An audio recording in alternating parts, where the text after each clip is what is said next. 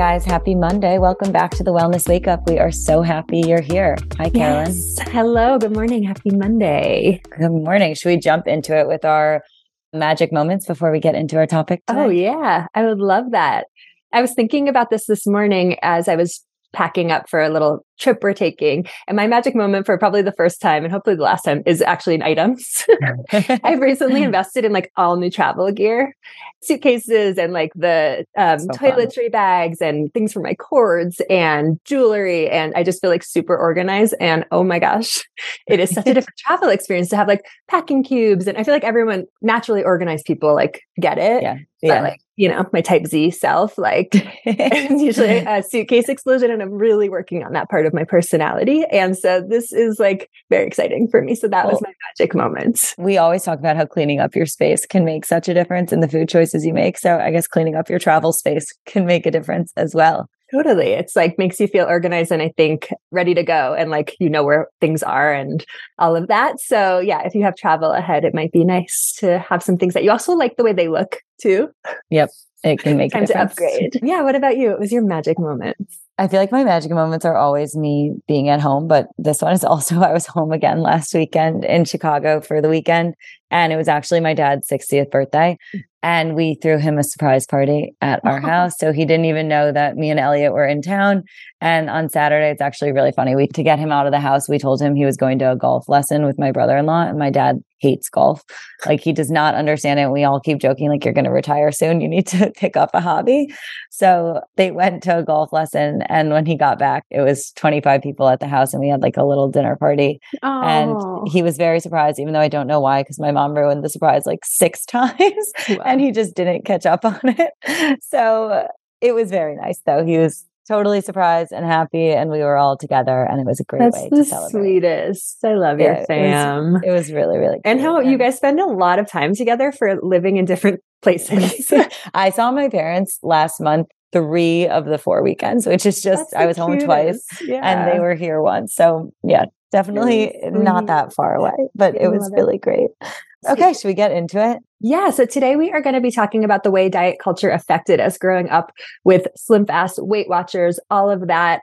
Really, on every single magazine, every single TV commercial, or every like set of commercials, there would always be something around like eat less or eat this or do this in order to have this type of body. Totally. And we did an episode last season, actually, our last episode of last season, and we basically addressed like, is this diet culture or not? But we thought it would be really helpful to actually zoom back and look at why does diet culture matter? Why is this something that everyone's talking about? How has it affected us? And the truth is, we just see diet culture everywhere. It's in all forms of media. It's in the workplace. You go to a doctor's office and you sit down, and it's at the magazine, or it's actually the way your doctor is giving you advice. Mm, yeah, um, we see it in stores and grocery stores, and we're just bombarded. And actually, I even missed out on social media today. We are bombarded by these harmful messages created by the diet industry.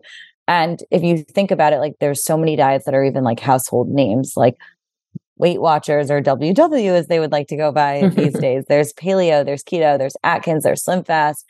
And diet culture is just really a business, right? It's a mm-hmm. $71 billion industry. So it is everywhere. And the messaging really affects the way we kind of view ourselves and the way we view beauty and the way we view health. And it's created a lot of harmful messaging. And that's why there's so much backlash to it today. But we want to go into what some of that messaging has been and how that's affected us and how we maintain that. Yeah. And it's just it's oh, it's just so interesting the way that we think you and I probably experience that like everybody's anti-diet culture but I think what's actually true like when I scroll through TikTok I don't have an, like an algorithm there yet as we've talked about in our actually one of our most recent episodes on TikTok trends but I'll get things that are like super diet culture and I know that there can be rabbit holes to go down to learn how to you know have an eating disorder kind of thing. Like there's a lot of danger in a lot of the stuff and I know social media platforms have made a big effort in order to really trim back on that or be aware of that and conscious of that. But I think you can find out so much information and a lot of it is very unhealthy. So I do think it's still kind of alive and well. Yeah, and it's all a business. So mm-hmm. it's all a lie. It's all marketing and it's all based on these outdated health metrics. And it's really just manipulation. And the diet industry definitely affects everyone. Carolyn and I have talked about how it's not just women, how we actually see this with a lot of men too. But historically, if we look at the stats, it is more targeted at girls and women mm-hmm. at higher rates. There's an estimate that six out of 10 girls or women actually opt out of certain daily activities, including like socializing or talking in public and things like that due to poor body image, which is a direct effect that diet culture has had on us. Yeah, absolutely. That's a really interesting one. And I think one that probably a lot of us could relate to. Even going to an all girls private school, I think I, I, could relate to that too. Catholic school, it was like still this fear of, of speaking up and being seen. And that is definitely, you know, probably rooted in diet culture too. Totally. So let's go through, we're going to go through some specific things that diet culture has done to us. And then we're going to talk through what we can actually do and how we can change the narrative here a bit.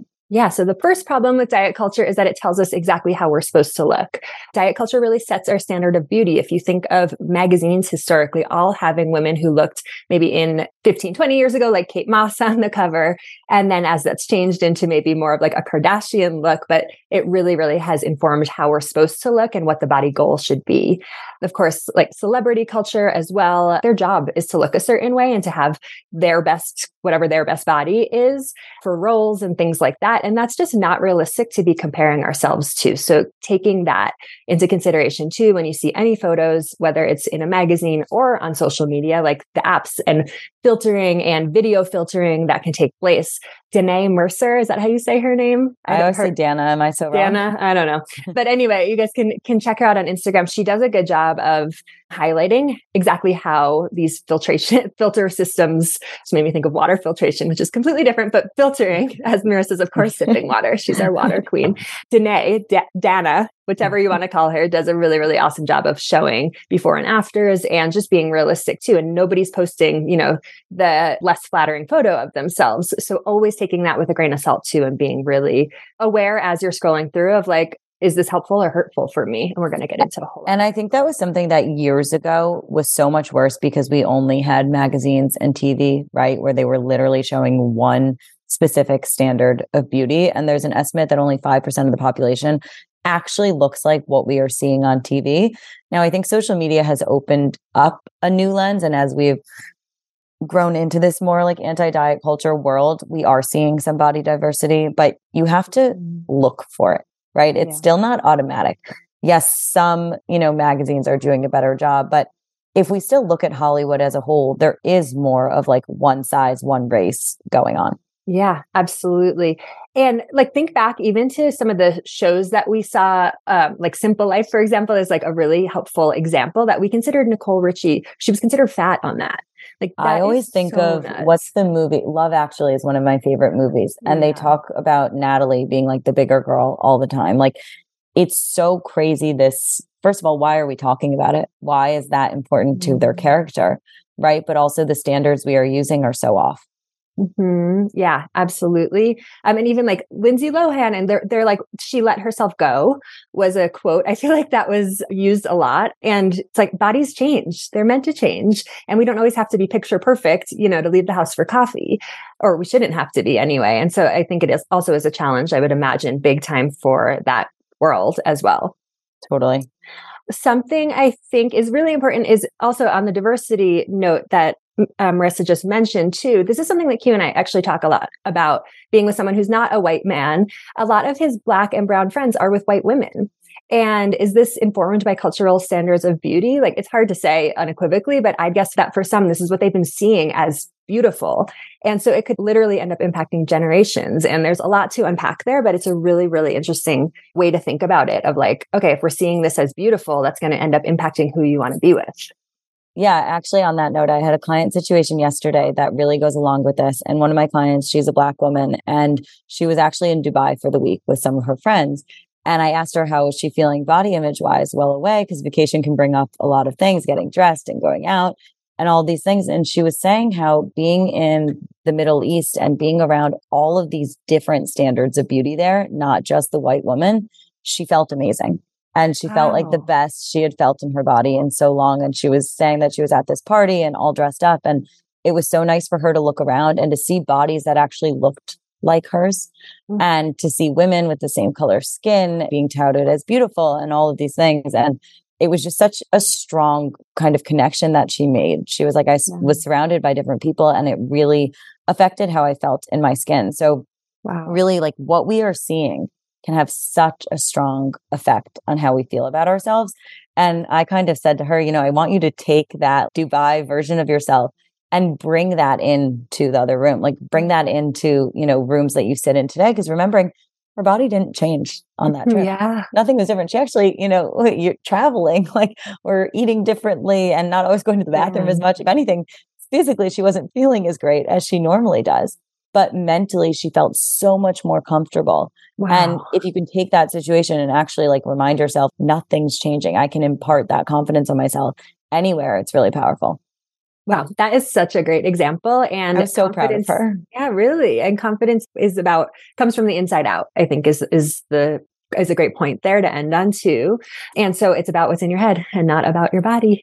Uh, so we will get to say that until we are blue in the face. you can go back and listen to some of our old body image episodes from season one, two. Those are our most popular episodes we've had.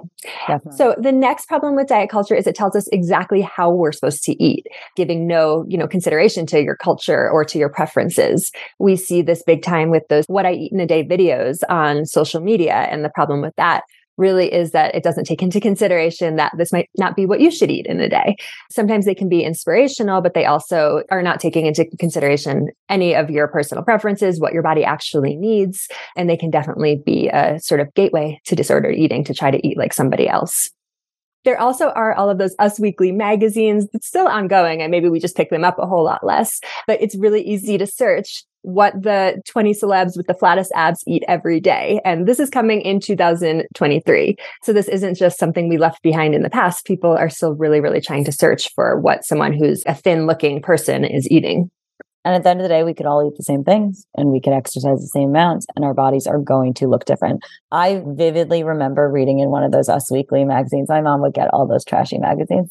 And I remember reading one and I can't remember. I think it was Eva Longoria's like what I eat in a day. Mm-hmm. And she like drank whole milk lattes.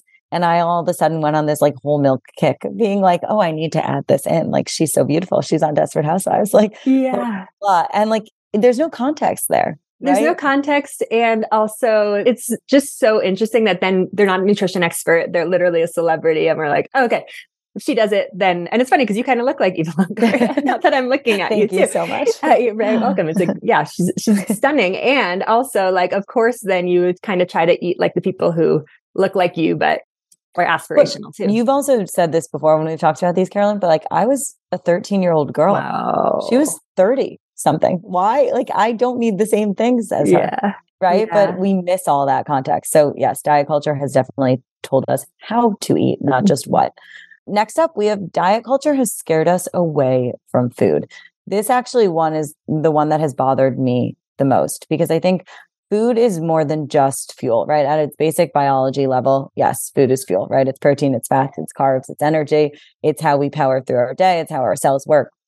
But it's also social, it's emotional, mm. it's cultural, it's all of these important connections to food that diet culture has kind of robbed us of. Mm-hmm. right? We've seen diet culture demonizing macronutrients. So with the Atkins and the keto phase, we're all of a sudden really scared of carbs.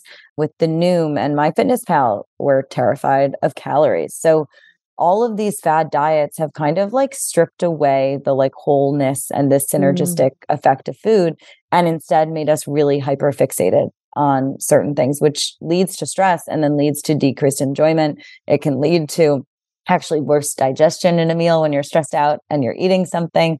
It could lead to intense feelings of guilt about something. So overall, it's just scared us about food. I think about with Weight Watchers too, who now has so brilliantly tried to brand themselves as WW. Hmm. And I was actually talking to a client the other day and I referred to them as WW. And I was like, oh my God, their marketing is good. The fact that I can mm. even change what I call them, but they are Weight Watchers. They will always be Weight Watchers. The point system there that is ingrained in people's heads. I cannot tell you, and I'm sure you have similar experiences, Carolyn. I've probably worked with hundreds of clients at this point mm-hmm. who have had Weight Watchers in their life at some point in time. And it's hard to let go of that mm-hmm. point system. It's hard to not see foods as just a number. And how can you enjoy a slice of pizza when you're thinking about the 15 points that it's yeah. taking? Yeah. And our bodies are not calculators. It doesn't no. work like that. So just keeping that in mind too. Like your body is, I always think of it as a chemistry experiment, not a calculator. Like different, it's going to have different needs on different days. And the number calculation damage is, yeah, alive and well with a lot of people who like to do calorie counting. I mean, there's a lot of ways that it shows up. Macros is sort of the rebrand on, yeah. on some of this too. Yeah. And I think about things like Slim Fast or Lean Cuisine or any of those like low calorie meal mm-hmm. replacements. Not only have they scared us away from calories, which are energy, but they've starved us of nutrition, of like mm-hmm. real health. I lived on those hot pockets when I was in my disordered eating phase in like seventh yeah. and eighth grade because they were low calorie. And I was yeah. like, oh, I could have 250 calories for a meal. Amazing. But I was also devoid of nutrients. And I was definitely never satisfied. And so not only are they scaring us from things, but they're actually stripping us of real nutrition. That reminds me of like the special K diet too. When you eat, I did you that. Meant to eat special K breakfast, lunch, and then have the bars as the snack, and then maybe like a light soup for dinner. And it's um, so funny, like knowing what we know now. Right back then, I didn't know as much, right? And I was like, oh, this must work. It says it does mm. on the back of mm-hmm. the cereal box. But knowing what we know now, like I was just eating sugar all day yeah. in the morning. like mm-hmm. it's so silly. So diet culture, it's scared us from food. It's taken away nutrition and it's really taken away enjoyment. Totally. And the last thing on that too is like with it scaring us away from certain nutrients, like we tend to see now that that leads to major binge eating. If you're completely restricting carbs, then you're probably really going to overeat sugar around your period. Even if you're very like quote unquote disciplined, it does end up happening. So it leads to that restrict binge cycle for so, so many women and men. Another thing that diet culture has done is it's taught us that the scale dictates our self worth. Your jean size dictates your self worth. This indication that if you are a certain size, you are more worthy.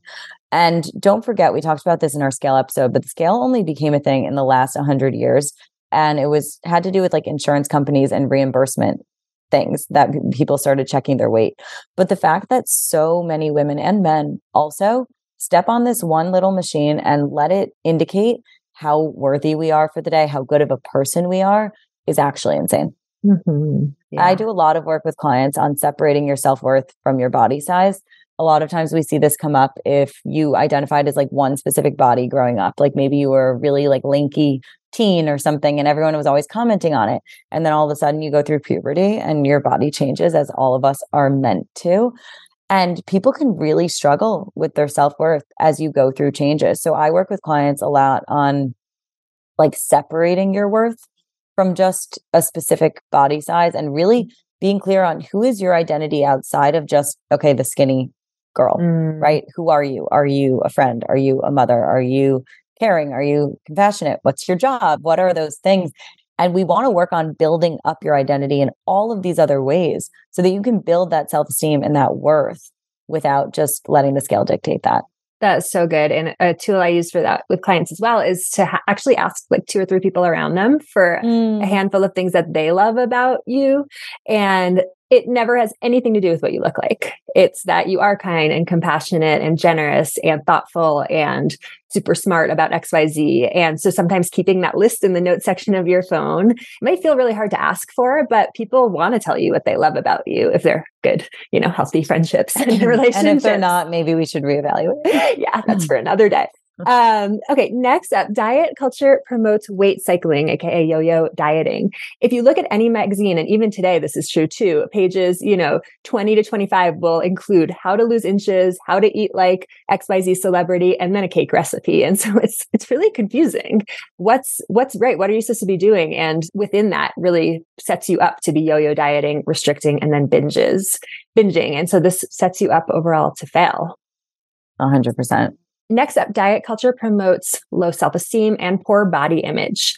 And so when you think about this, if you always need to be fixing something, or if you always need the latest supplement that, you know, we're being nonstop targeted ads on Instagram, or to like suck in in this way, or now you're supposed to have curves like a Kardashian sister, like you will never, ever, ever be able to get it right. So it's always going to leave us in a state of poor body image, low self esteem, and wanting to change, wanting to fix ourselves. And I think COVID actually re-triggered this for mm-hmm. a lot of people. I saw this all with clients, right? You know, the world changed during COVID. And for a lot of us, so did our bodies. right? We weren't moving around as much. We weren't commuting. We really didn't have that much to spark joy except the food we were eating. So it did lead to a lot of shifts in weight for a lot of people. And this kind of triggered this okay, like we gained some weight and now we want to come out of COVID and we haven't seen people in a while. And it actually created this like really poor body image for a lot of people getting used to going back into the office and getting dressed every day again and all of these. I'm curious if you've seen that at all with your clients too. Yeah, absolutely. I think it also created a culture where people were drinking a whole lot more or, and doing things that are healthy, but like maybe baking a ton of bread, picking up new habits too. And in some ways that was great to get people cooking more and more hands on their food. And in other ways, I think when you were compare and despair sitting, you know, on your phone in your tiny apartment, looking at all these people were in Greece or wherever they probably were yeah. shut down too. But, you know, looking at people having these amazing experiences, it definitely led to further self-esteem issues that compare and despair that is really really brutal on on your overall mental wellness and also like be nice to yourself we just mm got through mm-hmm. like a world pandemic like the world shifted upside down yeah. and if you're lucky enough to have gotten through it and your family is safe and whatever and the worst thing that happens is you gained a couple of pounds i'm not saying you don't have the autonomy to not feel comfortable and to want to make a change mm-hmm. there but being mean to yourself is never going to help you make that change. And diet culture, you know, they capitalized on that. Mm-hmm. Lose the mm-hmm. quarantine 15. Like it's an industry, you know, they know what they're doing and they're making money off of you. Yeah. Oh my gosh. Feeling bad about that, yourself. Yeah. Exactly. They are making money off of you feeling bad about yourself and targeting you with ads. I mean, they're using all sorts of AI technology to know exactly what will sort of hook you as well. So it is sort of in, in some ways, maybe an empowering thing that you get to decide what information comes in. So on that note, let's talk a little bit about what you can do when it comes to diet culture and how you can really protect yourself. The first thing is to really separate your self worth from your weight. And this is easier said than done, but we have a lot of podcast episodes, especially those body image ones we talked about in the first season. But really a great journal prompt is what is your identity outside of your body? Who are you? Who are you really? What are the things that light you up? What do you love? And Marissa and I both work with journal prompts a lot with clients for conversation starters and just further in depth inquiry, sort of using your own wisdom. And often we're just powering through our day and not really reflecting as much as we could be. So such a helpful tool to get curious about where these thoughts and patterns started. And so that can be really, really beneficial. That's my favorite kind of client homework. And mm-hmm. then with a mm-hmm. journal prompt that we can discuss next week, but about something that came up. And if you guys are curious, maybe we can share a few of our favorite ones we with love that. episode. Yeah. Next up, working on body neutrality. So this is helpful because we don't just jump from like hating our bodies or really being overly critical to body love. There's a lot of space in between there. And so we want to work on getting you to more of a neutral space. And a great way to do that is focus on what your body does instead of how it looks. So my legs are so strong, they help me walk to work or to whatever, catch up with my friends. My arms, I'm so grateful for them for being able to pick up my nephew or niece or child. Mm-hmm. Anything like that, I think can be really, really helpful and focus on a couple things you do actually love about yourself versus just what the things that you hate.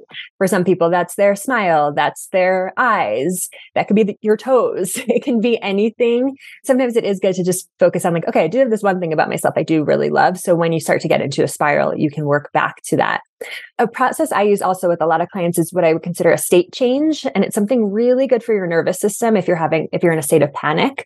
And so a good one for that is to either grab an ice cube and hold an ice cube in both hands. So it just kind of shocks your system into like a different state. Mm. Also can be putting your face in a ice water bath. That can really, really help for a couple of seconds and do it three times.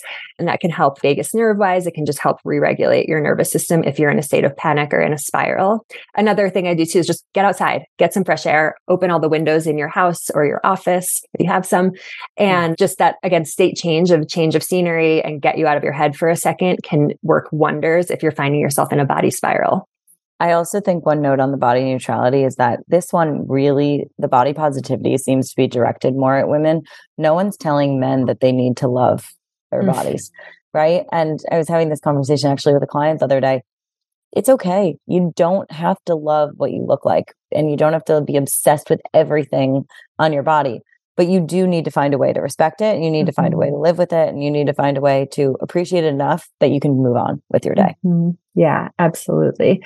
Then we love to talk about healing your relationship with food. So getting to the root of these issues. And that's something that you can work with Marissa or me on and lots of other great practitioners too, that if you want to work with someone in person are worth searching for it. Like notice when you demonize things or when you demonize pe- or judge people too, just starting to track that with yourself of like, whoa, what was that about? What why did that just like trigger me or why did mm. that come up when i saw that person walking by eating ice cream it's really up to you to do the work on this for yourself and of course with some support as needed and in my opinion that's like very empowering too yeah. that it's up to you to change this to heal your own relationship with food to heal your relationship with your body and to be able to spot and recognize diet culture so that you can walk through the world sort of in like an empowered fully owning every decision you're making when it comes to your body and when it comes to food. And recognize how diet culture has shaped your thoughts, right? Recognize mm-hmm. that if you see someone on the street and you have a judgment about uh, what they must be doing or not doing or this or that, I always use these words with clients, but you do not know her story. Mm-hmm. When you see someone on the street and you have a judgment about their body, remind yourself of that. Diet culture has taught us that if someone looks a certain way, they must be doing a certain thing or following this or not doing that, right? Mm-hmm. But at the end of the day, you mm-hmm. have no idea about someone else's body. I always make the joke with clients that Carolyn and myself, right? Your nutritionist is probably as close as we get to understanding your full story with food in your body. Mm-hmm. But we know what our clients tell us. And unless you lived in a studio apartment with a partner during COVID and ate every single thing together and had nowhere else to go, you probably don't know what is really fully going on with someone else and food. So don't assume Absolutely. that you do. Yeah, such an important point. And clients will also come in and say, like, my sister eats this, this, and this. She can eat anything. And she looks like blah, blah, blah. Yeah. And, you know, sort of in a jealous way. And my thought with that is always like everyone's dealing with their own demons, their own stuff that's really hard. And if it's not food for someone in your life, unfortunately, I can pretty much guarantee that there's probably something else that's in that person's or in that place.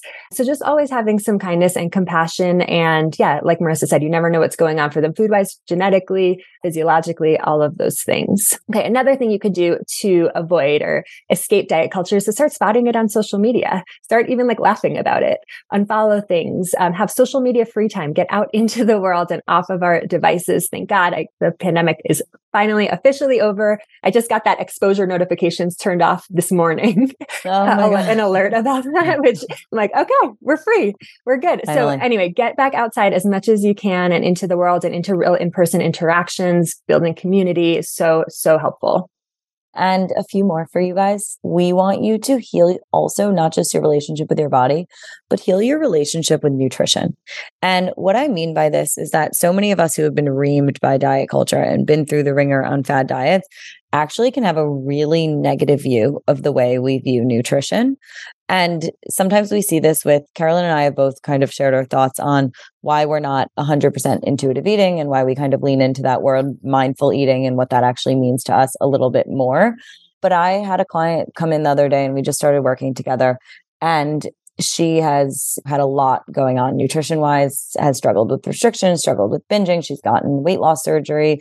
She's been to other nutritionists before and she was sent to me by her therapist and we were going through all of this and before i gave her any sort of recommendations or things like that i kind of looked at her and i was like how do you feel about nutrition? Like we've talked about how you feel about your body but like how do you feel if i were to make a recommendation of something you were you know that would be a good idea for breakfast or a snack or this or that? Like where do you stand? And she looked at me and she like kind of laughed a little bit and she's like i'm honestly a little bit skeptical. She's like you hear so much information. Mm-hmm. There's so much going on. Do this don't do that and I was like, I appreciate you sharing that with me. Like, it's mm-hmm. important for me to know that that's where you're starting, but we're also going to change this. Like, I view nutrition as this, like, it should never be a stressor, but it should be a source of empowerment. Like, mm-hmm. it is so freaking cool that you get to maybe like help yourself feel better or be healthier or live longer or have more energy or affect your hormones or this or that through the food we're eating. Now, obviously, it's one piece of the puzzle. There's so much we have to do, but I think diet culture has also stolen maybe we could add this right i said it took away nutrients from us with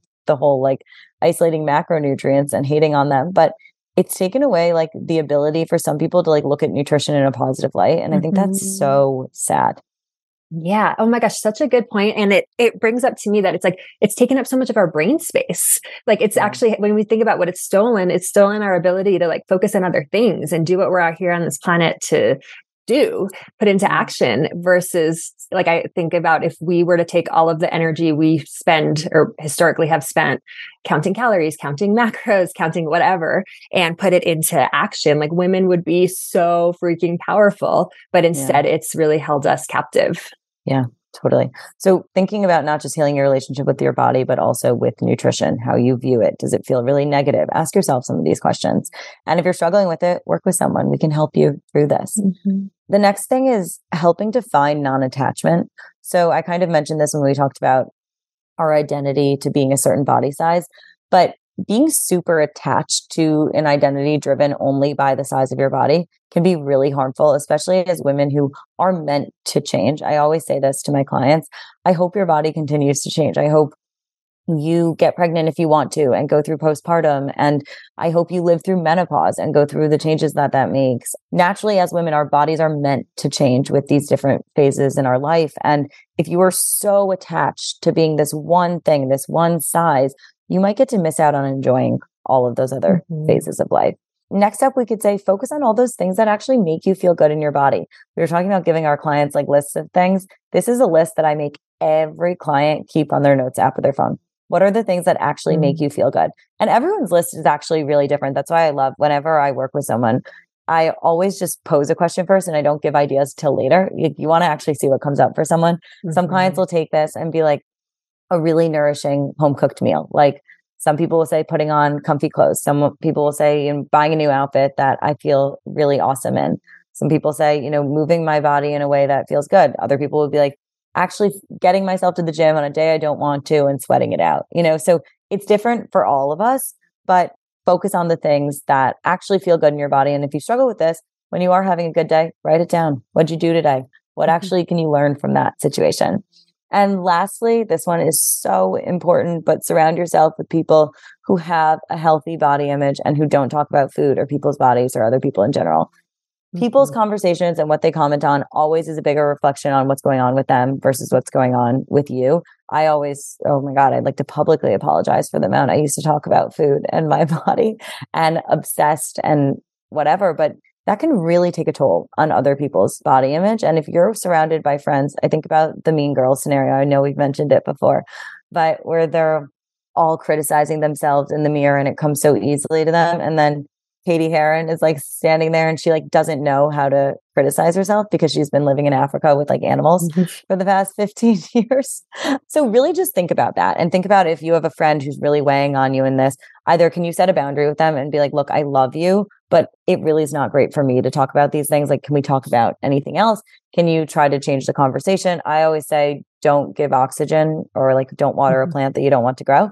So if it's a conversation you don't enjoy, don't mm-hmm. be interested in it. Don't add to it. Eventually people pick up on some of that stuff.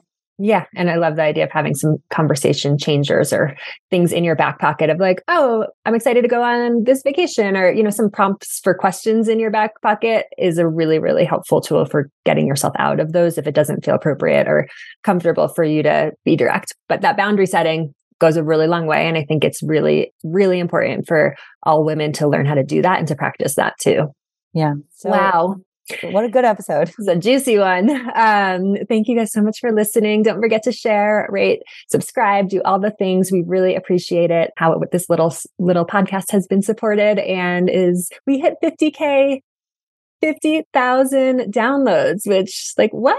That's really my brother-in-law cool. the other day when I was home. He was, he, I guess he said to my sister, he was like, "What? Do they get like 500 listens on each episode?" And I was like, "AJ, we just hit 50,000 downloads. So it's not just our little podcast anymore. We're really getting our voice out there, and that means so much to us. So yeah. thank you for listening and thank you for being here. And as always, we're open to your tips and things you want us to talk about. All of these episodes this season so far have been on things that people have asked us questions about. So please do not feel scared to DM us, email us, do whatever it is, but we want to hear from you guys. Mm-hmm. And we hope you have a gorgeous week. Yes. Have a great day. Goodbye.